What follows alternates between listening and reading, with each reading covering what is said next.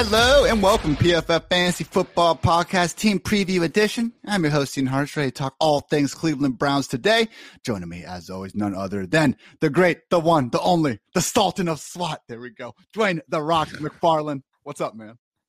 Man, I am doing good. Like that's too many adjectives. Uh, but but but I'll take them in. I appreciate it. It's a great day to be great as usual. Like how's the beach, man? That's the real like that's the real news. How's the beach? I kid you not. I woke up today at about 10 a.m. I like waking up late. I, you know, I stay up to 2 a.m. working sometimes. So spare me those judgmental glances, all you listeners out there probably just gave me. But I woke up, I had swimmer's ear the entire morning. And I kid you not, about 60 seconds before you got on this podcast, it went away. So now I have full use of my, both my ears again. Can't guarantee tomorrow, but we're living in the moment, Dwain. Oh, Let's go. Man. Sw- swimmer's ear is the, it's like the worst. You had the actual ache or you just had water in your ear? Just water in my ear. Okay, so well, good. Because like, yeah. the earache is like earaches and toothaches are like to me like two of the worst. It's like there's nothing you can do about them. You just kind of got to roll with it. Bro, gotta, like I'm taking over the LBI boogie boarding scene. Like I'm. oh, are you? There. Yeah. Like I don't want to. You know, I don't like to brag too much, Dwain. But you give me a boogie board with a couple good waves, like you're gonna see 215 pounds of kind of an out of shape guy, like flying across the ocean. So anyway, with these uh, 215, back- man, like you would profile well as a running back coming out, Ian. You're too old of a prospect at this point, but you know, 215, like you can play inside and out. I had to switch the number in high school, man, to go get the eligible RB stuff. Once they said, uh, "Hey, man, yeah, you're not an offensive lineman anymore." But I used to be 56 because, uh, in my opinion, LT still has and always will be greatest defensive player ever. And they were like, "Yo, you gotta catch passes," but I can't catch passes, Dwain. That's why I played defense in the first place. But enough of that bullshit. Let's talk some Cleveland Browns, as always with these team previews front office, roster turnover. Then we'll get into quarterback, running back, wide receiver, and tight end breakdowns. Great day to be great. Thanks as always for tuning in, everyone. Starting off, we do have continuity all across the coaching staff. Head coach Kevin Stefanski, offensive coordinator Alex Van Pelt, and defensive coordinator Joe Woods, all back for their third season in Cleveland. Now, with the Stem Stefanski Van Pelt partnership, we have seen a run first offense. In 2020, they were 28th in pass play rate in non garbage time situations. Last year, they were 26th, and it's been a pretty slow paced offense as well 21st and 24th in terms of situation neutral pace, courtesy of the fine folks over at Football Outsiders. So, Dwain, there has been some good stuff like more advanced the way they do throw the ball 13th in play action, they're fifth in shift motion rate, which is good. But man, We'll talk about the Deshaun Watson, you know, elephant in the room here in a second. Looks like it's going to be another run first offense. And this goes back to what we saw, you know, with uh, Stefanski back in Minnesota as well. There's going to be multiple tight ends on the field. They're not exactly move with a sense of urgency, and they're going to try to run the piss out of the ball. But hey, the Browns do have PFFs, I believe, our number two offensive line going to next year not one, not two, three very good running backs. So this is one of the rare situations where, you know, we can't exactly blame Stefanski for wanting to utilize a run first offense because the Browns are one of the few teams in the league that can do so and still have a great deal of success. Yeah, it sounds like Baker's totally not interested in coming back. He's basically saying, "Look, I think we've both both both sides have decided it's time to move on. I think that's you know probably Baker just really saying he's done, like he's ready to move on. Um, so yeah, we're probably looking at Jacoby Brissett, which means I don't see, and even even if it is Baker, right? if it's Baker or Brissett, like I don't see how this offense changes. It has to be Deshaun Watson would be what could potentially bring a little bit more passing, you know, or a, like as we like to talk about with the Madden playbooks, maybe we get to more of a pass balance offense with Deshaun Watson back there calling the shots, but we don't know what that's going to look like right now. So if it is Brissett, or however long it's Brissett, however long it's Mayfield, um, it's definitely going to be a run heavy offense. Like if you look at the Browns last year, whenever they were trailing by four or more points, um, they decided to drop back to pass the ball 65% of the time. The NFL average is 70%, so 5% below. In games where they're on plays where they're within three points, so close close plays, 57% of the time they drop back to pass. NFL average is 60%.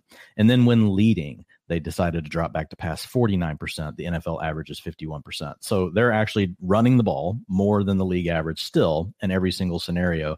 And it was even more run heavy the year before. So I would expect more of the same. The good news is like they're not one of these teams that, um, you know, when they come out and run, even though they're chewing clock, they manage to keep the pace, you know, decent, right? You could still be somewhere around the league average and plays run, maybe slightly below that. Um, whereas with some of these teams, when they run the ball, right, they're they're like ranked 28th, right? Because yeah. their whole game is just to chew the clock. Stefanski still does seem to want to keep a little bit, you know, of tempo going as well, not trying to slow down, slow everything down and muddy all the waters up. So that's a positive. But yeah, I'm with you. I would really expect a run heavy offense in 2022 from the Browns.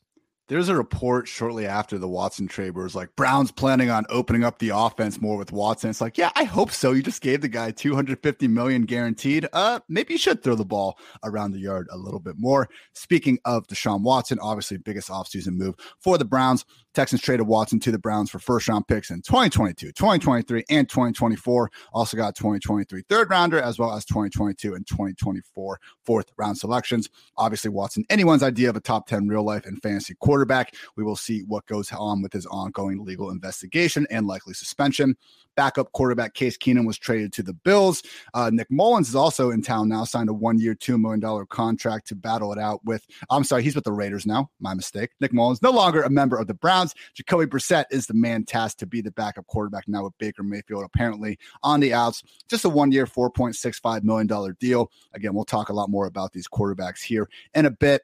Fullback Andy Janovich, one year, $3.3 million deal to leave for the Texans. Browns also got rid of Jarvis Landry, Rashard Higgins, brought in Amari Cooper from the Cowboys in exchange for just a fifth round pick. Also signed Jakeem Grant to a three year, $10 million deals and released Austin Hooper, gave David Njoku a shit ton of money to stay, added Purdue wide receiver David Bell in the third round, and also added Cincinnati running back Jerome Ford in the fifth, Oklahoma wide receiver Michael Woods in the sixth, as always, don't expect too much from rookies not selected inside of the draft's top three rounds. So, Dwain, again, we're about to touch on the quarterbacks, but that Cooper trade, I it happened before free agency, like a fifth round pick for Amari Cooper, who is now making the same amount of money as we saw, you know, Christian Kirk and these sort of guys making. Like, out of all the kind of just many wide receivers trades we've seen happen, I don't think anyone's trying to say Amari Cooper is Davante Adams or Tyreek Hill at this stage of his career. And I don't think he really ever was as good as those guys. But a fifth round pick, Dwain, I know it comes with the contract, but still, man, that is it's insane to me the Cowboys couldn't get more for Amari Cooper.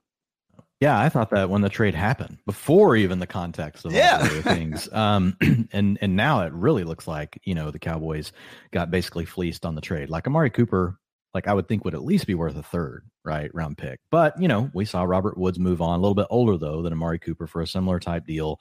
Also, Robert Woods was coming off of an injury, which Amari Cooper was not. So yeah, I'm with you. I thought that was a bit of a head scratcher for our Dallas Cowboys. Ian. Looking at the quarterbacks now, Deshaun Watson. Who I know for a while, Dwain, a lot of people thought this could be a six to eight game suspension personally, I think it's going to be full season. That seems to be matching the latest reports. I believe we saw the NFL Players Association say they are fearing not only a full season, but potentially an indefinite suspension. So I guess the way I've thought about this, just the whole whether you believe what happened or what didn't happen, like if the NFL gave him anything less than a full season, I just think the public outrage, which we have seen impact seemingly the NFL's decision making, would be so outrageous that they could even like double down afterwards. I understand nowadays it's a little bit different. They're going, you know, Roger Goodell is no longer the sole decision maker, nor should he be. That was a giant conflict of interest while that was the way they were doing things. But right now, I'm expecting Deshaun Watson to not play a single snap in 2022. I'm prepared to be wrong. I was wrong about Gronk, but that's how I feel. What do you think, Dwain? Yeah, I think at this point that's just the scenario that is looking most likely, and it's changed. It's it's changed a lot, like just in the last week, you know.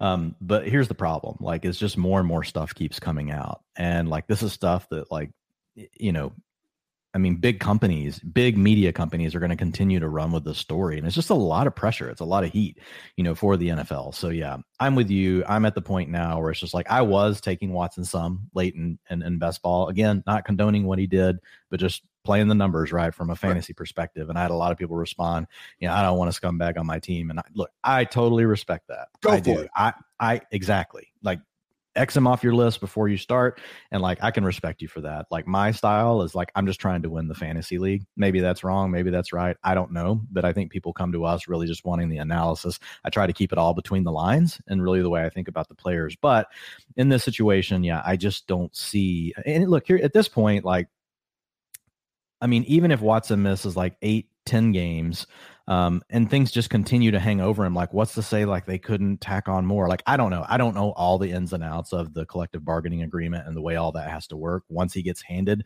you know, some sort of disciplinary action, is there a chance that like that gets increased? Could that change? I don't know all of those things. But at the end of the day, at this point, it's just a player that I'm fading. Um, honestly, like we haven't gotten into it. Not, I'm just pretty much fading this whole offense, like you know, for the most part, um, just because of what's going on, you know, with Watson. That's going to wrap up this edition now. Okay, yeah. here we go. See you later. So, with all that in mind, with Watson, there has been a phenomenon where I talked about this on uh, I think other podcasts, but Baker Mayfield and Carson Wentz, in my opinion, have because of these off seasons, because of them having you know respectively down stretches for large portions of 2021. No one's trying to say Baker or Wentz are top 10, even top 15 quarterbacks, but they are top 25 and maybe even top 20. You can put them, you know, kind of in between that area.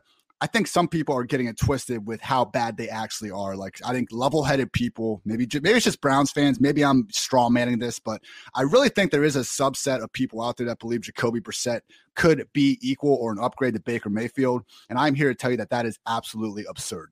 Looking at all three of these quarterbacks' career numbers, PFF passing grade. Watson's at an 89. Mayfield's at an 80. Jacoby Brissett's at a 63. Yards per attempt. Watson 8.3. Baker 7.3. Jacoby 6.4. Completion rate. Watson 68%. Baker 62%. Jacoby 60%. Quarterback rating. Big time throw rate. Turnover worthy play rate. Whatever you want to look at. Baker Mayfield is arguably, I think, as much better than Jacoby Brissett as Deshaun Watson is better than Baker Mayfield. So this is atrocious. And it's one of those things where I know Browns fans are sick and tired of, you know, one media outlet or one Twitter person like myself coming out here and saying that the best interest of both the Browns and Baker Mayfield would be to try to just put this under the bridge and let Baker Mayfield be their starting quarterback because he is that much better than Jacoby Brissett. So maybe it does look like Dwain, as you said earlier, like Baker, we just got that quote, I believe, yesterday, where he's just saying, like, no, we're pretty much done going in other directions. But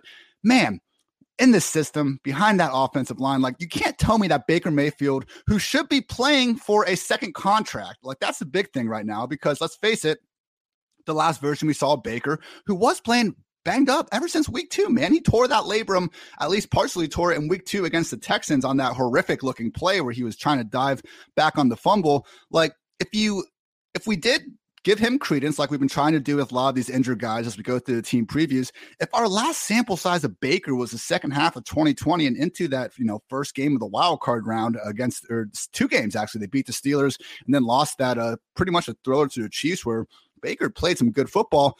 I just think the public perception around him would be so much better. So with Baker, I do think his best chance of success remains to be on the Browns. I think the Browns would certainly be better off with Baker than Jacoby or any other quarterback they can get right now. Maybe save for Jimmy Garoppolo, but that just seems a little bit unlikely. So yeah, Dwain, with Jacoby Brissett under center, like this has a chance to be the league's least productive passing game. Like again, not nothing against Jacoby. I think Jacoby's probably a top 35, top 40 quarterback on the face of the planet, but man, We've seen him have multiple stretches with the Colts, two seasons to start 16 games. He led the 30th and the 16th ranked scoring offenses. Like, it's just not good, man. Like most recently, Brissett, he cleared 250 yards one time in five starts with the Dolphins. He threw five touchdowns during the entire span.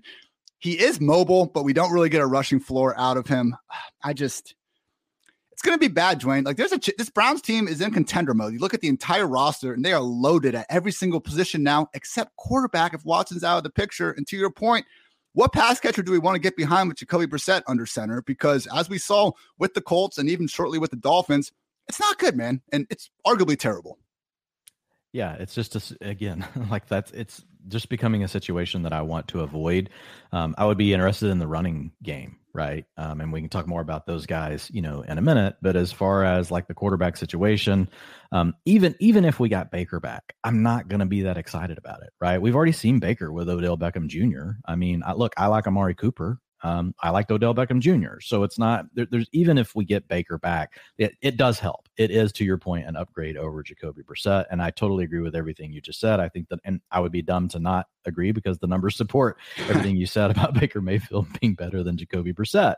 Um, but at the end of the day, neither one of them have really done anything to support any kind of superstar wide receiver in fantasy football. Um, and with where you've got to take a player like Amari Cooper, like I've been lower than ADP on him, you know, all summer, and like I'm still like thinking about just moving him down further. I mean, basically, if you're drafting off of my ranks, you're not drafting, um, you know, Amari Cooper. So yeah, I'm with you. It's it's just a situation where look, it it is what it is. Like to your point, like the Browns, like they could be a really good offense with a good quarterback. Um, even then, I don't think they would air it out a ton with Watson. I think they would throw the ball more, but they would have a chance to be hyper efficient. Imagine that running game plus worrying about Watson, you know, moving around with his legs and his ability to create, you know, those big plays down the field and buy time. And that's what I think they wanted their offense to be. Yeah. And now with Brissett, like that element of the big play, that element of buying time, that element of off script stuff, it's all gone it's all gone. Like you have to totally play within the constructs of the offense. Um, you have to do everything via scheme, and even with all of that, we've just seen Brissett not be able to produce. So yeah, it's a bit of a bummer don't draft Baker Mayfield, Jacoby Brissett, even if there's a fire. Actually, I'd rather draft Baker Mayfield right now, just in the hopes that he could go to Carolina. Yeah. Um, but even then, man, like literally, Jacoby might be the worst starting quarterback in the NFL. Not trying to be a dick. I think maybe you could take him over Sam Darnold. Maybe Davis Mills, he's in that group. I mean, okay. Yeah, I, I, I, think he's, I, think he's, below those. I mean, well, Sam Darnold, you could argue, you know, for it, but like I, would put Davis Mills above him right now. I think I would too. I, I think Jacoby versus like Geno Smith and Drew Lock is about where. Yes, agree. That's that's where you got to start. Yeah, yeah. I think you know, look, Jacoby's one of the best backups in the league, but yes. once he's forced into being a starter for it, what you what you bring Jacoby, you know, Brissett in for is to start four games for you. right? Start six games what Not you don't 17. want is, you don't want 17 yeah that's when the problem that's when the the problems occur. All right let's talk a lot more positive here about these running backs. Nick Chubb, Kareem Hunt, D'Ernest Johnson, Jerome Ford, and Demetric Felton. For now, both Kareem Hunt and D'Ernest Johnson have been in trade rumors. But Dwayne, for the life of me, man, I don't know why either why the Browns want to trade either of these players. They're both fantastic and they're both on cheap enough deals that I just don't know what upside they get from trading them. Usually, you know, we look at trading a player if they're just, you know, costing too much against the team. And I'm aware Hunt wants a long-term deal at some point, but like they're not in I, I, know they gave Watson a ton of money, but as we also know, just a $1 million uh, cap hit for the year 2022. So I, I, just don't know what the Browns would gain from trading Kareem Hunt or D'Ernest Johnson. As things stand, though, we'll go ahead assuming that they will continue to be on the team. And it's a compliment to all these guys because last year, out of 58 running backs with at least 75 carries. All three of these guys ranked in the top eight in yards per carry, yards after contact per carry, and missed tackles forced per carry. Like, you know, if we couldn't watch film, like I think you would say, like, is oh my gosh, are the Browns just like is this a Shanahan style offense where anybody can exist in it? And if we were only talking about yards per carry, that'd be one thing. But after contact and missed tackles forced per carry, like you can't fake those numbers, man. So just seeing what they were all able to do last year, you know, D'Ernest having two games to really, you know, lead the backfield and put up just bonkers numbers, uh, really is impressive. And shout out to the AAF Hall of Famer, uh, D'Ernest Johnson himself. So what I would note is that looking at the splits last year when we did see Nick Chubb with and without Hunt, this is my problem because D'Ernest Johnson is good enough that we actually saw over the course of the year. Nick Chubb doesn't really have the overall RB1 upside unless both of these guys gets hurt. And that's really my problem with having with Nick Chubb and why I think I only have him ranked as like the RB15 right now. I don't know. You definitely don't need more than one hand to rank the number of running backs better in real life than Nick Chubb. You, you might just need one finger, like, or just say he's the best running back in the league. I would not call you crazy. But if you look at it, last year, six games with Kareem Hunt, Nick Chubb played 51% of the snaps, had 16 carries per game, 1.5 targets per game. Without Hunt, in seven games, I took out week 17 when Chubb was banged up and week 18 when it was a meaningless game and they obviously didn't put much on Chubb's plate. So really doing my due diligence here. Seven games without Hunt, Chubb, his snaps went up from 51% to 60%. His carries actually went down by 0.4. Targets only went up 0.5. So that's the problem, Dwain. Like without Kareem Hunt, we still can't get 20 combined carries and targets out of Nick Chubb. And I think the carries just went down a little bit because of game script and stuff. And it's still only a seven game sample, but we still saw D'Ernest Johnson out there for a big chunk. And even in that week 17 game where Chubb was a little bit banged up, like, man, their season was on the line. And they end up giving uh, Nick Chubb was healthy enough to be active, man. They legit played D'Ernest Johnson over him because they were trailing an impasse first situation. So that's my issue with Nick Chubb and why I can't rank him any higher, man. It just, just comes down to we're not catching passes. And even if Kareem Hunt gets hurt, now we have D'Ernest Johnson there are pretty much take over a middle class man's version of that Kareem Hunt role. I have Nick Chubb as RB 15, and I just don't see the reason to move him higher ahead of guys like even Cam Akers, James Conner, who yeah, they are objectively worse football players than him, but they could easily end up with more than 100 total touches. Yeah, I, if we were to see Kareem Hunt or D'Ernest Johnson moved, then maybe we would get a little bit more excited about sure. Chubb. But even then, like they spent draft capital on Jerome Ford. so it's like, you know, I mean, there's another player that they like. Um, so it's just tough to get behind. Nick Chubb, I, th- I think you really, you know, said it well. Like, I mean, you could argue like that you only need two to three fingers, you know, to count, you know, the running backs that you know we think are the are the top the elite backs and nick chubb is one of them as far as you know a pure runner um, absolutely smashes everything we care care about you know from yards after contact, from you know a missed tackles force per attempt, explosive rushing rate, plays over 10 yards or more. Like he's in the top of all those every year, not just one year. Like he's up there every year. But guess what? Kareem Hunt is too. And so for me with Chubb, um, yeah, I've been below consensus. I've, you know, so I've drafted now probably, so I've drafted, I want to say nearly 50 teams total. I don't have Nick Chubb on any of them because to your point, like as much as I love him and I just want to draft him because I like Nick Chubb, I just don't see uh, he doesn't have the outs. Like I talk about outs all the time. Like his outs are all they're all xed out, right? There's no chance of him even like catching runner runner two cards at the end, like to be like, oh my god, I got a monster hand. Like he doesn't even have that right now. Now, if one of these players are to get traded, that would then increase the odds a little bit for Nick Chubb. But then at the end of the day, you're still dealing with an offense that's going to be led by Jacoby Brissett. They could be forced into trailing scripts what happens? That's the Nick thing. Chubb, but okay, hold on, real quick. If he does get traded, like okay, I I will consider bumping him ahead of Akers and Conner because at least now we're one injury away from a legit overall upside RB one uh, scenario. But I think I'd still be taking the Javonte Williams, the Joe Mixons of the world yes. ahead of Nick Chubb because of that offense. Agree.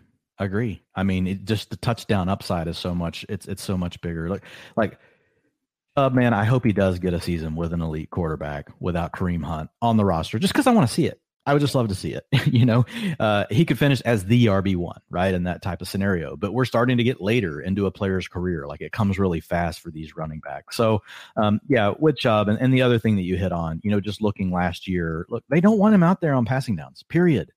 Long down and distance, he is never out there. 6% of the time when they faced long down and distance situations, Nick Chubb was on the field taking a snap. Not not just, oh, I'm throwing the ball, just period. We're in and typically long down distance, you're to throw like 80% of the time. So two minute offense, only 20%. And it didn't help, to your point, when Kareem Hunt was out and missed all those games. You know, Nick Chubb was still not getting it. In fact, like if you look at those weeks like seven through 11, right? Where Kareem Hunt was out. He got hurt in week six. And you look at weeks eight and nine when Nick Chubb was available, um, along with D'Ernest Johnson, where there, there was overlap between those. Um, week 11 was another one. Long down and distance snaps for Nick Chubb in those games, 0%, 0%, 8%. Two minute offense snaps in those in those games, 0%, 0%, 0%. He can catch Nothing. the football too. I know it's not he like he's freaking Ronald Jones out there. Sorry, sorry, sorry, Rojo. Sorry, sorry, Rojo. Yeah, but it, it is what it is. At the end of the day, like Kareem Hunt and D'Ernest Johnson are two backs that are not just swing pass guys, though, right? They can work down the field. They can run the Texas route, Ian. Let's put it that way. And where Nick Chubb is fine, he can catch the ball. He is not really someone that you're going to work into your game plan as being someone attacking linebackers and safeties, even if it's only two or three yards down the field. He's going to be more of a swing pass, check down type of player, which is it's fine. It is what it is. Like, and we've seen backs flourish with just the check downs in the past. Um, but that that's the challenge for Chubb. And and the other problem for Chubb is when everyone's healthy, his role is very narrow. Like so if the team gets if the team falls behind, Kareem Hunt's on the field. If the team gets ahead by too many points and they want to close the game out, it's been Kareem Hunt. So Kareem Hunt is actually the much better player to take. I know we'll talk about his kind of periphery stats here in a minute and how good of a player he is, but at the end of the day, like from a just purely a utilization perspective, Kareem Hunt is much more insulated from game script than Nick Chubb because if they're winning by a bunch, Kareem Hunt gets to play. If they are losing by a bunch and they're trailing, Kareem Hunt gets to play. If they're not and it's right down the middle, he still at least gets the long down and distance in the two minute offense, and he still at least gets to play like every third series.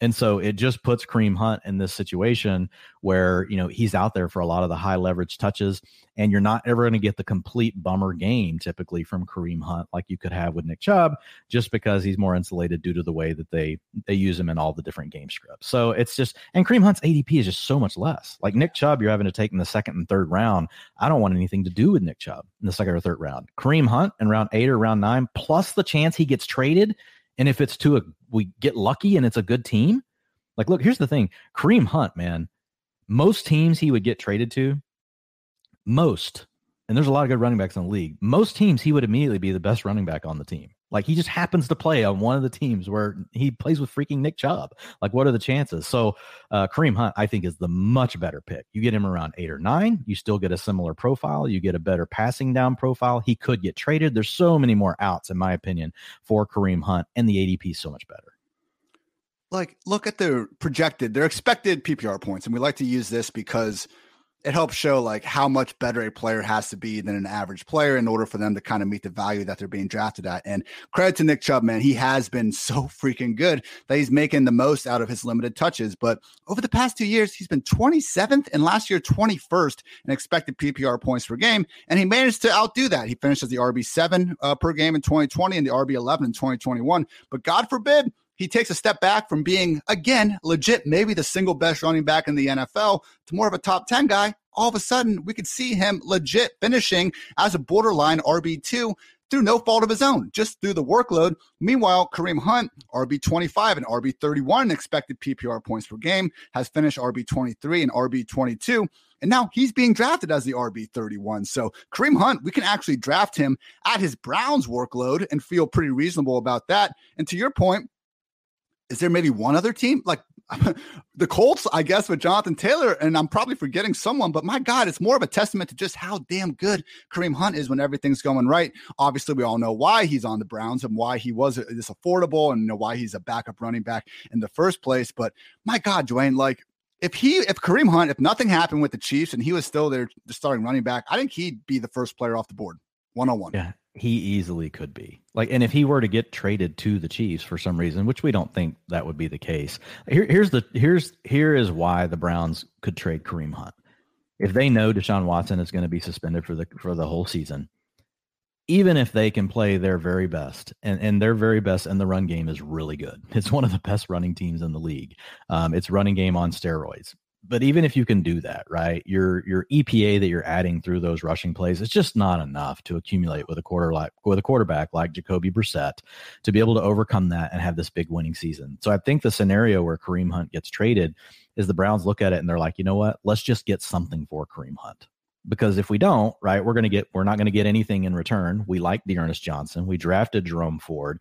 I think it's all a matter of what kind of draft capital can they get back. I think if a team came to them with like a third round or a second round pick, and I don't think you probably get a second, but maybe you could get a third. I think they would do that in a heartbeat. I, think I wonder. That, I think that's what they're looking for, not necessarily at this season, like um, because you you it would seem to make sense. Like he doesn't cost a lot. They've got plenty of room in the cap. Like why trade Kareem Hunt? The only thing I can think of is let's get something out of him. Let's reload for next year because you trade away a ton of picks to get yeah. Watson. So you've got to try to reload any way you can, even if it means a third round pick. I think that's the scenario Hunt could could get moved. Excuse my ignorance on how comp picks work, but I would think if they can't get a day two pick, that it probably wouldn't be that even much of a difference between letting him go in free agency and probably getting some sort of day three pick back. And again, it's just about him being that damn good. And to Stefanski's credit, I mean, if there was going to be a running the back, comp picks are yeah. To your point, comp picks. That's why I said third round. Because right. comp picks are at the end of the round. So if they could target a team where they think, you know, maybe that's a high or a mid third round pick, that maybe they sense. think maybe they think that's enough to give them, you know, a 20 pick or 30 20 25 pick difference, right, to where it could work. I don't think you can get a second rounder for for him. You would have to find a team that is truly in that mode of thinking, man, if we just had this one piece, we could be like Super Bowl bound. Dude, could you imagine how bonkers we would go if Kareem Hunt got traded to the Buffalo freaking Bills. oh my God. Seriously, Ian, how far that's a team that could do it. How far up would Kareem Hunt would move into the top five backs? He would be yeah. t- taken in the first round if he goes, I'm going to start drafting more Kareem Hunt. Throw the Rams out there too, man. Oh yeah, the Rams we've talked about before. I agree. I think Cam Akers is at least a little bit of a challenge, but Kareem Hunt is a far better player. Like when I look at Buffalo, like it's just hands down like man, like we've talked about Kansas City, we've talked about Buffalo, we've talked about the Rams. Um, just trying to think of like some of some of these other high profile offenses that like need that could use like a two down or every down back, right? The Chargers already right. have Ekeler. Um, just trying to think through, you know, Denver's already loaded. You know, just think. Could you imagine all, if all, all, I uh, do is think through the AFC West and then NFC West now? Dwain, Dwain, could you imagine if uh, Alvin Kamara does get suspended and they bring Kareem Hunt in, like just to work as their future back during those first look. I, I know it'd be complicated because we would have to consider what happens what Kamara comes back, but for those first six weeks, again, he'd be a top five back. He would be for then, but that would be gross because then we got to deal with when it yeah. Comes. That's what we don't want because that would be like being back with Nick Chubb again. but but yes, for the first six weeks, like you would be you would be riding high. Man, Buffalo is the one like that's just majorly jumping out to me. Like I, ha- I have him as my uh, RB thirty one, which is exactly where he's going right now. And to your point, I almost want to move him up a few extra spots. Looking at it though, I still think that for now, guys like AJ Dillon, Tony Pollard, like they're in similar situations, but they have that best case scenario upside that Kareem Hunt doesn't. On this, the same thing that we said about Nick Chubb also applies to Kareem Hunt. If Nick Chubb goes down, it's not going to be the Kareem Hunt show. It's going to be a lot of Kareem Hunt and uh, still a lot of D'Ernest Johnson. But like, the difference being Kareem Hunt plays enough passing down work, true. and he and he can and he can keep D'Ernest Johnson on the sidelines. He would turn D'Ernest Johnson more and Jerome Ford more into the early down bangers to keep him fresh, right? Whereas the problem for Chubb is he he has no access to PPR value, none. He can't ever get there. With Kareem Hunt, what we would see probably is he only handles half of the rushing attempts. They give the other half to the other two guys, but we could see him out there 60 to 70% of the routes, which would be you know insane for his value where you're getting him right now in ADP even on a bad team. So I think with Hunt, because of his ability to stay on the field and all downs, because of how good of a receiver he is, right? He truly is an elite receiver from a running back perspective. I think that is is what makes his profile a little bit different. And, and obviously the ADP, there's more up, when you get to take a player in round eight or nine, there's obviously more upside. there's more room yeah. to go up than if you got to take them in round two. How would you kind of put Hunt against guys like Miles Sanders, Antonio Gibson, Josh Jacobs? Still taking them ahead, or do we just drink the Kool Aid a little bit here with Kareem Hunt and just hope that he does maybe get traded. I think my wife's drinking Kool Aid in there because I heard ice scooping. So she's making me thirsty. Uh, yeah, with Kareem Hunt right now, I've got him setting in my tier 3D, which is basically um, you know these are these are guys that you can have uh, you know on your roster you can start them you know in your flex because especially ppr half ppr because they give you explosive play and receiving value Cordarrelle patterson chase edmonds and kareem hunt are all together nice. right? and i think that's where he belongs but if you were to ask me which one of those three has like the absolute biggest boom case upside, we could maybe make an argument it's Hunt because of those three, right? He's the only one that could potentially get traded and just land in this absolute booming situation where all of a sudden we're drafting him, you know, in the first round. None of the other guys can give us that. If we're saying everybody stays put, I actually have Patterson, then Edmonds, then Hunt, right? I have them in that order in that tier. And I think that's the way that I like it because D'Ernest Johnson and Jerome Ford, you know, all those guys are still going to be enough of a problem, even if Nick Chubb goes down to your point.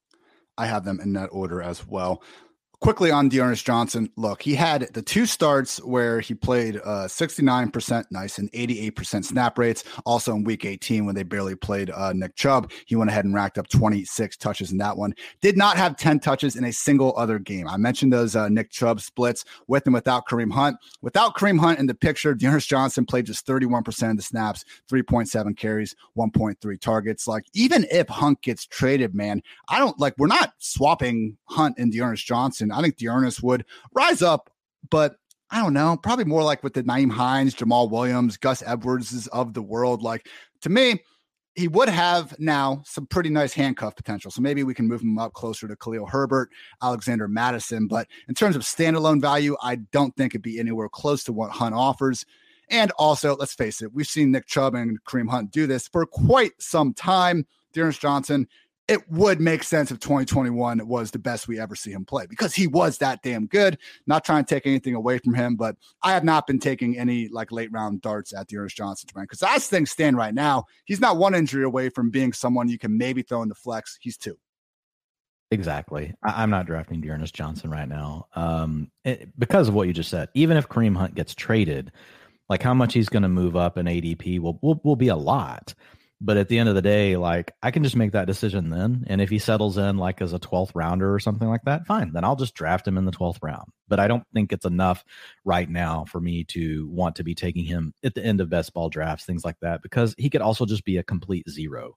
Um, now, a lot of guys you're taking in the last two rounds could be complete zeros. So I think, you know, you could turn that argument back on me and I think you would have a fair point it's definitely not somebody I'm trying to get like overexposure to. Like if you want to sprinkle him in, I think that's fine let's talk some wide receivers and probably don't need to take that much time on this. Amari Cooper has not been trending upwards over the last few years. Still good, but I think the days of maybe considering him top 10, top 15 at the position are over. Top 20, top 25, we're talking. Again, the fifth round pick for him is absurd. Amari Cooper again, I think you would prefer if he's an overqualified wide receiver too, like how he was kind of trending towards in Dallas versus being your team's undisputed number one. But hey, him versus like someone like Brandin Cooks, I think would be a very fair comp at this point in his career. With that said, PFF receiving grade, yards per route run, targets per route run, all down year after year from 2019 to 2021. But Dwain, even though he doesn't miss games, like we talk about this uh, uh, usually during our game preview podcast during the year, always dealing with something, man. Over these last three years, he has had on the injury report foot, ankle, quad, knee, chest, and hamstring injuries. And again, he's not really missing time with it, but you do see it impact him. And credit to him playing through it, but almost wish he wouldn't sometimes. Similar sentiment to like Tyler Lockett and some of these other guys, because if you are going to be out there as a decoy, obviously not helping us in fantasy land. So Mari Cooper seems to be descending would make a lot of sense again if we've already seen the best years of his career and his age kind of goes into that. And my God, man, it's just like, do we really want Jacoby Brissett's number one wide receiver? T.Y. Hilton, Zach Pascal were the highest scoring guys in Indy. PPR wide receiver 34, 36, and 64 finishes on a per game basis in Jacoby Brissett's two seasons as the Colts starter. That was all, that was the best. Those were, again, 34, 36, 64. That's the peak. I think it's reasonable to say the 2022 version of Amari Cooper could be better than what T.Y. Hilton was there, but Ty wasn't exactly a slouch. Like we saw Jacoby come in next year, Andrew Luck, and all of a sudden Ty Hilton was back to doing his thing. I, I, just don't again, Dwain, every time I go look at my rankings, I just move Amari Cooper down even more. It would have to be getting Deshaun Watson back for me to at all feel good about drafting him. Like right now, I just moved Darnell Mooney ahead of him. Probably should have had him ahead of him to begin with. And looking behind him, man, like right now, I got Cooper ahead of Drake London, Hunter Renfrow, DeVonta Smith, but I don't feel particularly good about it. Where do you fall in on Amari Cooper?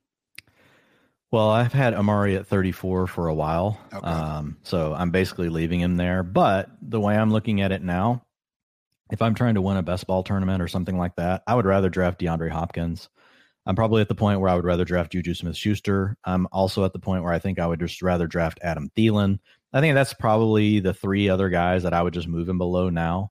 Um, and and basically, like if you're following this, you're never going to draft Amari Cooper. Like he was um, when I updated this like a week and a half ago. Um, underdog ADP was 20, was 27. I just pulled up, you know, yesterday or today's. He's already dropped down to 30. So like he's already he he's getting closer to my rank of 34. So I just want to with Cooper, I'm just going to continue to try to stay a little bit below. Like it, it could exactly. eventually get to a point to where I'll just leave him at ADP. Like obviously, like if it gets to like 40 something, I'm just gonna be like, well, fine, I'll take Amari Cooper now. Like we'll adjust our takes, right? But for right now, I just want to continue to be below consensus, you know, on Amari Cooper.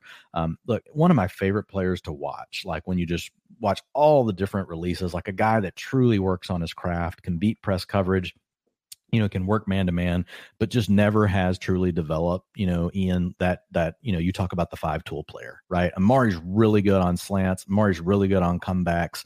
Amari's really good. You put him man to man and used to really have that yak ability, but some of that has started to dwindle, which we often see as players get older. Amari, I know he's been playing for 15 years, but he's only 28. um, you know, Amari Cooper started playing uh, NFL football when he was 12, it seems like. Um, but it, it, when you add in the complications of the quarterback, right, and the and and just overall the way they want to run the offense, not going to be a huge passing pie. It's just I don't see. We talk about this a lot, right? I don't see a scenario where I look back at the end of this year and go, "Wow, my process was so wrong on Amari Cooper. He's winning people millions of dollars, and I have zero shares." I just don't see that happening. Hundred percent agree. Outside of Amari Cooper, it's tough to get behind any of these guys other than as the latest of late dart throws. And look, when you have someone as like a wide receiver 80, it's one of those things where, you know, I almost get annoyed when I see other fantasy analysts like hyping this guy up. Like, if you like him so much, why is he ranked as your wide receiver 80 uh, in the first place? So it's just not going to be enough volume for probably any of these guys. And it really is only a chance for whoever locks down number two spot during the Stefanski era, only the Dolphins have run more total plays with at least two tight ends on the field, but that's almost a fugazi because, as I've said, you know, a million times over the last year, Mike Gesicki, they basically use him as a wide receiver. So I don't even count that. The Browns are the heaviest two tight end or more offense in the entire league. And to assume that David Bell, who profiles as that guy being a third round pick and stuff, to assume he's just going to completely displace Donovan Peoples Jones, Anthony Schwartz, Jakeem Grant, who they just played a lot of uh, paid a lot of money all these guys have different skill sets, man. It seems like with David Bell, we could almost see him pigeonholed into the slot. And if that happens, it could just be one of these gross things, Dwain, that you talk about a lot of times with slot receivers and offenses like this, where he's just only running 60% of the routes or so, and he's not even on the field enough to potentially, you know, rack up enough volume to hopefully uh, be a good fantasy asset. So I have Bell, wide receiver 79, DPJ, wide receiver 83, Anthony Schwartz, wide receiver 115. I don't think I have drafted any of them even once and I don't really plan on it.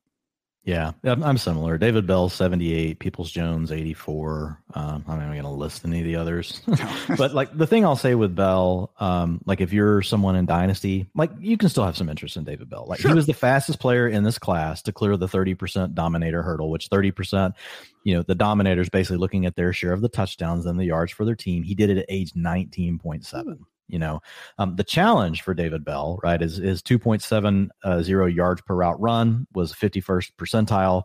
Only 19% of his targets went for 15 yards or more, which is 48th percentile. Like he's not like this big playmaker. He's gonna need to win underneath, more from the Z, more from a slot. You know, he could end up being, you know, uh, you, you know, the way he's to win, right, is he needs to give you a 100 reception season. Like he's not going to be someone that's going to break a lot of plays. He's just not an elite separator. But at the end of the day, like the numbers he put up at such a young age in college, um, you know, you have to take note because a lot of guys that we've seen break out at the NFL level have done it with numbers like that, right? Obviously, his 4.65 uh, 40 yard dash pushed him way down NFL, you know, draft boards. At one point, we thought maybe David Bell could be like an early second round pick, maybe land with someone like um, the Packers um, or some of these other, or even like the Chiefs, another one of these teams um, that we knew needed receiver help. You know, obviously they ended up signing some guys and doing some other things or taking some other receivers in the draft.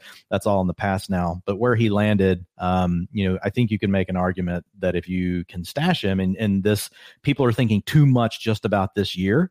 Mm-hmm. I think Dynasty is the place to take advantage of David Bell. You draft him this year because people are going to overrate the situation. And Dynasty, we care more about the talent the Browns do not have a lot of draft picks. So even if they like another receiver in the next two years more than David Bell, they don't have first round picks. Yeah. So it's going to be tough for David Bell to basically be ousted by, you know, a pick that they want to spend on a receiver. So I think there are some things that you can look at more from a long-term perspective with David Bell. Even maybe if you play in like a really deep keeper league, I have some people that DM me and ask me, "Hey, I'm in an 8 keeper. Like it's not quite a dynasty, obviously, but it's really kind of a ramped up keeper league. Maybe then David Bell's a guy that you could take, you know, late, but the only problem with it is is like maybe you take him with your last round pick. Like, how much is David Bell going to move up next year in ADP? Like, that's the question we don't know. But you could assume, like, if we know Deshaun Watson's playing and we think Amari Cooper and David Bell are the top two receivers at this time next year, David Bell probably have an ADP of around 11 around 10. Hell, people like Allen Lazard in the freaking eight. People like Marquez Valdes Scantling in the seventh. Neither guy has done anything or had near the profile that this guy had in college. So, hell, who, what do I know? Maybe he'd be a fifth round pick. So, I think there are avenues to David Bell providing you value. It's just to your point, Ian, I don't think it's this season. So, I'm any, any kind of best ball, any kind of, you know, just for this season type of draft, David Bell, I, I haven't rostered him yet. And he's a player that I actually liked coming out. I haven't heard you get mad about Allen Lazard or mention a Texas route in a good week or two, man. Good to be back. Let's uh let's freaking go with David Bell though. Like just eh, based on everything you said, and then also just looking at what PFF's 2022 NFL Draft Guide and Mike Renner had to say about him, you can see why the Browns really took him as their replacement for Jarvis Landry moving forward where he wins natural receiving ability. Bell wins with an outstanding natural receiver feel. He knows how to gain leverage and exploit that with his size. He may not be particularly dynamic, but he can still turn six yards into 10 after the catch. What's his role? Physical Z. Bell's a nice complementary piece in an offense. He can line up anywhere and not be out of place. That's a number two or high end number three type of receiver, where he can improve suddenness. I'm not sure there's much room for improvement in the areas Bell is lacking. His modest physical tools are what's keeping him from being higher on draft boards. So yeah, good fit. Those things all match what we just talked about with the data too. It's awesome exactly. like when the when the film and the data like you know come together like this. Um, and yeah, I read you know Mike's profile. I read all of his profiles just like you do. And when I saw that one and I was looking at the data, I'm like, yeah, these two things exactly match. So basically, it tells me that it is what it is. David Bell is probably the type of player that we think he is when those when those two things match so well. So yes, dynasty good thing to be ahead on, particularly with probably people holding too much of 2022 against him. For most of our best ball and redraft purposes, though, no, just probably not going to be enough volume. Because again, he does play a different, really type of role than I think they have planned for Schwartz or DPJ. Unfortunately, there is a chance that just when they're only using two wide receivers on the field, we're not going to see any of those complementary guys out there enough to make much of an impact. Let's close things out with a look at the tight end room. Lost Austin Hooper, still have David Njoku and Harrison Bryant. So Njoku has always had, you know, that tantalizing ceiling based on his athleticism and just some of the flashes we've seen from him on tape. I mean, just last year, you could see him split out wide a couple times and just the route running ability, man, for a guy that's six foot four, 246 pounds, really is uncanny at times. And now four year, $54.75 million deal with 28 million guaranteed. That's more total money than everyone other than George Kittle, Travis Kelce, Dallas Goedert, and Mark Mark Andrews. So clearly the Browns have a lot planned for him. We'll see what happens, man. Career high marks in receptions 56, receiving yards 639, touchdowns four. I tweeted and I think like someone pulled this up for me and I was I was honored, Dwain. But uh, in like 2019 or 2020, I said that David Njoku and Deshaun Watson were destined to score double digit touchdowns uh, together every single year. Gonna probably have to wait until at least 2023 for that.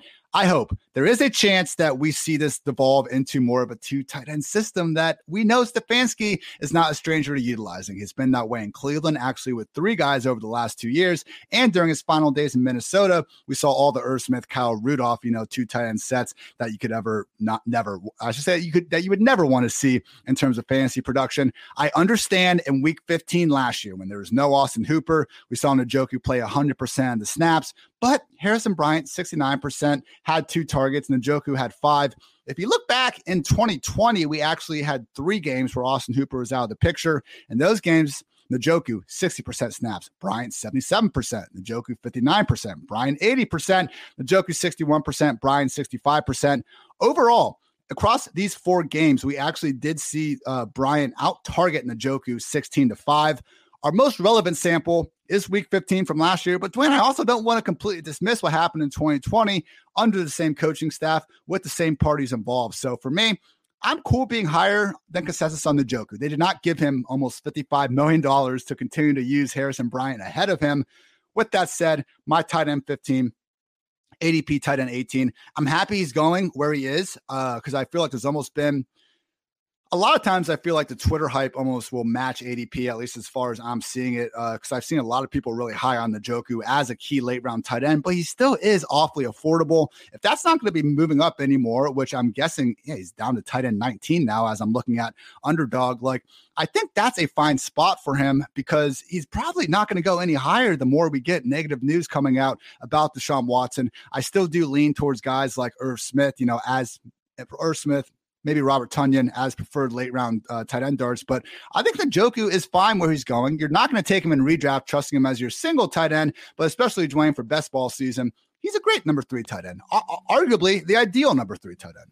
Yeah, I think the I've got him one time, and it's as my tight end three, and I liked that. So here's the challenge with Njoku, and like I agree with you. Like, look at the contract that he got. Like, I think we have to assume that they've got plans for him. Problem is, like, he's already been with this coaching staff, and if he was really that good of a player, he would have already distanced himself from these other guys. He yeah. they wouldn't have ever brought Austin Hooper in. There's just so much noise around Njoku. I, honestly, I was surprised they gave him the contract that they did. So here's my challenge: his targets per route run. Um, only one time in his career has he even reached that um, tight end seven through 12 range, right? So for tight ends, instead of wide receivers, wide receiver one, two, three. For tight ends, I'm just basically like, let's look at what top 12 guys do because that's really all we care about. So if you look at the tight ends that rank between seven and 12 every year, um, Njoku doesn't really hit any of the marks for targets per route run, has never got there on, uh, on yards per route run or targets per route run or PFF receiving grade. He's never got there on any of those things. So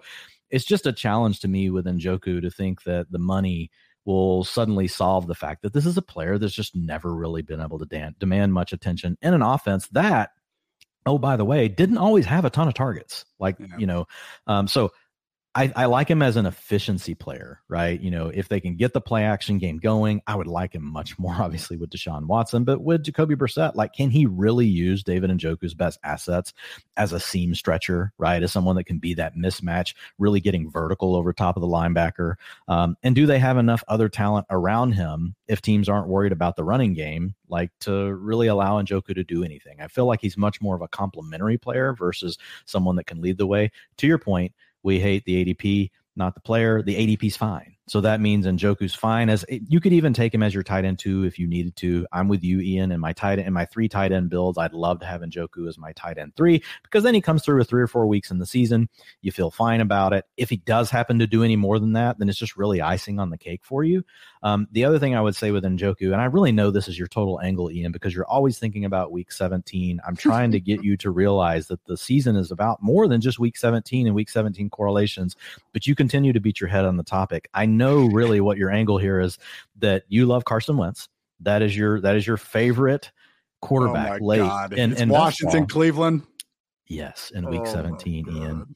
There you go. Look at that. Look at that. Full circle. All Always comes full, full circle. circle. I, I I actually did this entire team preview series just so when we could get to uh you know team number 27 that this would be the point. You were setting this up the whole way. Like I, I have to say that takes dedication. 35 hours probably of content just to get to this point. One thing I will say that I didn't even really think of as I was writing the Browns team preview, but it is risky putting all those and again, it's not a ton of eggs because of his ADP. It's affordable and like you know, uh, helping out some of the PFF writers uh, that are coming up a little bit. And one of the things, and we like someone has a top fades article coming out, and I was like, you know, let's limit it to top, you know, 36 or 48 wide receivers running backs. No one needs to hear about why you should be fading the wide receiver 60. So the joke is a tight end 19. Like that's fine. You're not going to be looking back on your draft like, my God, if I had just not taken the Joker around 15 or whatever, like everything would have been fine. But let's remember, man, Browns gave Austin Hooper four years, $42 million, not 55, but still 42. And what that get him? 70 targets in 13 games in 2020, 61 targets in 16 games in 2021. And Austin Hooper did more than Atlanta with a better quarterback for sure, but he did more in Atlanta than David Njoku's ever done in Cleveland. I would take Njoku ahead of Hooper in the same situation. I do think Njoku offers more upside because of those athletic intangibles we've been talking about. But yeah, definitely someone where I, I don't think that you know the, the thing you love about Njoku is 17% of his targets come on 20 plus yards downfield, right? That equals air yards, which yeah. we care about. He's pretty good after the catch. The big question is can Brissett unlock any of that? like because no. that's what you're going to need from Njoku. And here's at the end of the day, to your point, back to the ADP, and we're talking about tiers. What do what do, what's going to come down for a lot of these tight ends we're talking about that end up in the same tier is just who scores the most touchdowns, which guess what can be complete freaking variance. we can sit here and do all the stuff, all the things we want. And David and Njoku could still score more touchdowns than Tyler Higbee, right? He could score more touchdowns than Robert Tonyan. You know, we're taking, I'm taking Tonyan and Higbee ahead of Njoku right now, but Njoku could easily score as many or more touchdowns as those two players, and he's yep. going to rank ahead. So I don't mind the the late round tight end stuff there's not a lot of them that I make a huge stand on, right? We've talked about Albert O, we've talked about Irv Smith, we've talked about Gerald Everett. I think those are the three we're probably the most aligned on. Mm-hmm. Like those, I, I, I roster those three tight ends more than any other three tight ends. You know, once you get packed past like the top 10. Those are the three. Those are my typical go tos. I'll mix in um, Tyler Higbee as well because he plays in the NFC West. Um, but after that, like I'm fine. Like I'll throw an Njoku on a team. I'll throw a Hunter Henry on a team. I will throw, you know, even Noah Fant on a team. Like they're all kind of similar to me. Um, so, and I think it'll just it'll come down to like which one of them scores the most touchdowns will end up how you know deciding how they're ranked at the end of the season. And I think that's a good reason why in this late, like, don't reach on these guys because it's almost like uh, what we talked about with the wide receiver two range, where the tiers are huge. The yeah, tiers, the tiers are, huge. are, huge. My my tier two for tight end, you know, I don't do this normally. Like I normally just cut it off, but the way I'm doing the profiles, right, is obviously based on the talent and the situation. And I have 18 tight ends in tier two. Jesus, 18. but it's because now I have them split into 2A, 2B, 2C, like base little situations are a little better, talent's a little better. But at the end of the day, like it's still a big group yeah. of players um, that are all really similar and it's really flat. So fine, like, like, if you take out the two A's and you just count like my two B's, two C's, those kind of guys, um, and basically there's nobody in here like a CJ Uzomah or a Trey McBride. I'm not talking about any of those types. I'm talking about guys that we think are at least going to be the leading tight end and routes on their team typically. So like Mo Alie-Cox, we know he's not going to play every down, but he should run 50% of the routes, we hope. Brevin Jordan, we're not nuts about, but he'd probably be out there 50, 60% of the routes. Austin Hooper, same kind of thing. But even then, like you've got 13 dudes that we're staring at. And and so to your point, the biggest thing is just don't reach. You need to be keeping an eye on them in your draft. And honestly, I think for these tight ends, a great tiebreaker really is some of the schedule stuff, right? Just because they're all so close, it's like, well, if you can find a way to correlate them and it doesn't have to be week 17 it could be just more about you know what we've talked about in the past like just I think a big part of why I have so much Tyler Higbee and so much, um, you know, Albert O and so much Gerald Everett beyond the other things we've talked about is like they just all play, you know, they play great schedules, yeah. right? So if these teams are have a chance to have more shootouts, what does that mean? A chance for more touchdowns, which is really what we care about for tight ends. And that's that's great. I think that's one of the you've written many great articles this offseason, Dwain, but just looking at and kind of looking at the whole schedule and seeing the shootouts that the NFC West and AFC West are going to be in by the game totals, that's what I want to see with the schedule, not one week. And just for the love of God, NFL, quit releasing this shit the way you do it. That that's what pisses me off more than anything. And then it's the assumption like, oh, all you have to do is worry about week 17. But enough of that aside. Real quick wrap up. And hey, if Deshaun Watson ends up not being suspended somehow and we're wrong, like we will be back here giving you guys yeah. basically another version of this podcast. Which we so. could have a whole lot of news on that like today. Yeah. So, so we probably should have just waited on this one. Well, anyway, we'll see what happens there. But under we may the, be re-recording this and never releasing it, but you guys will never know. Under the assumption that Deshaun Watson will be suspended for this year, we basically were out on everyone at their ADPs right now, other than Kareem Hunt, who is going at a reasonable spot as the RB 31. And just with the potential trade rumors on the table, he could really be skyrocketing up the board. And David Njoku is fine in the context of being in that late round tight end pool, but Cooper, David Bell, Nick Chubb, Brissett, Baker, largely answer is just no. So yeah, that's our Cleveland Browns. Dwain, we're going to be back here shortly recording Baltimore Ravens. Have a couple more uh, condensed situations, I think, where we can hang our hat on as opposed to this. Uh, but yeah, obviously th- there is not another. Um, I, I went on a had a Cleveland radio hit. And like usually when people ask me to come on the radio, it ends up being uh, mostly fantasy stuff because I don't know, I'm lead fantasy guy here. Like it just makes sense. But this one, for some reason, it was like no fantasy at all. And they were just asking me about kind of the Deshaun Watson situation. I was just saying how, like, if Deshaun Watson is in Cleveland, they're a legit Super Bowl contender. If Deshaun Watson is not playing a game this year, I would probably put them fourth, maybe third, it's very close between them and Pittsburgh. I would probably give Mike Tomlin the benefit of the doubt and rank the Browns dead last in this division. There is not a single other situation in the league going on right now that can, you know, as Pete Overset would put it, flip the entire you know slate or the team uh, kind of projections on its uh, on its head. So maybe that's common sense, but that really is. Yeah, and like Vegas doesn't even have lines out on the Browns right now because of all this, right? So obviously it's a big unknown right now. um, but yeah, if, if for some reason Watson signs, uh, we'll trash this episode and come back and redo it. Sounds good. All right. Thank you, as always, for tuning in, everyone. For Dwain, I'm Ian. And until next time, take care.